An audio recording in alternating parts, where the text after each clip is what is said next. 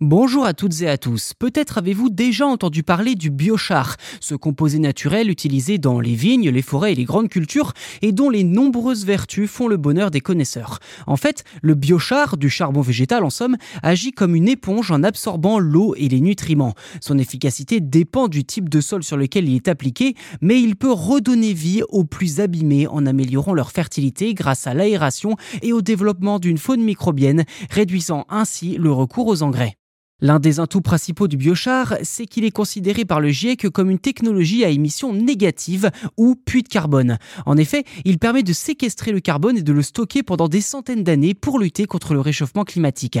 En France, plusieurs entreprises comme Silva Fertilis s'attellent à produire du biochar dans des fours à pyrolyse où 4 tonnes de résidus forestiers et agricoles deviennent une tonne de biochar une fois brûlés. Alors plus précisément, la biomasse est carbonisée à environ environ 500 degrés et sans oxygène. En résulte du charbon sous forme de petits grains ou paillettes. Ainsi, une tonne de biochar permettrait de séquestrer l'équivalent de 2 à 3 tonnes de CO2. Cependant, le coût de production est un obstacle majeur au développement du biochar. En effet, les agriculteurs, qui seraient les premiers bénéficiaires de son utilisation, devraient en consommer plusieurs centaines de kilos par hectare pour bénéficier de ses effets. Or, le biochar se vend près de 800 euros la tonne en Europe. Pour l'entreprise française Net Zero, une production à grande échelle en zone tropicale comme au Brésil, où elle a ouvert une usine, permettrait de remédier à ce problème. En effet, là-bas, la biomasse qui est abondante, peu valorisée et bon marché.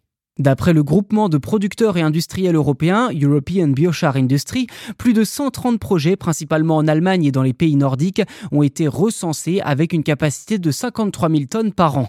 Pour faire baisser les coûts, l'entreprise Carbon Loop veut adosser la production de biochar à la production d'énergie pour les sites industriels, car la transformation de biomasse par la pyrolyse permet aussi d'obtenir du biogaz renouvelable et neutre en carbone, qui peut ensuite être transformé en électricité et en chaleur. Sur le papier, le biochar permettrait d'améliorer les sols et donc l'agriculture de manière significative tout en décarbonant massivement la planète.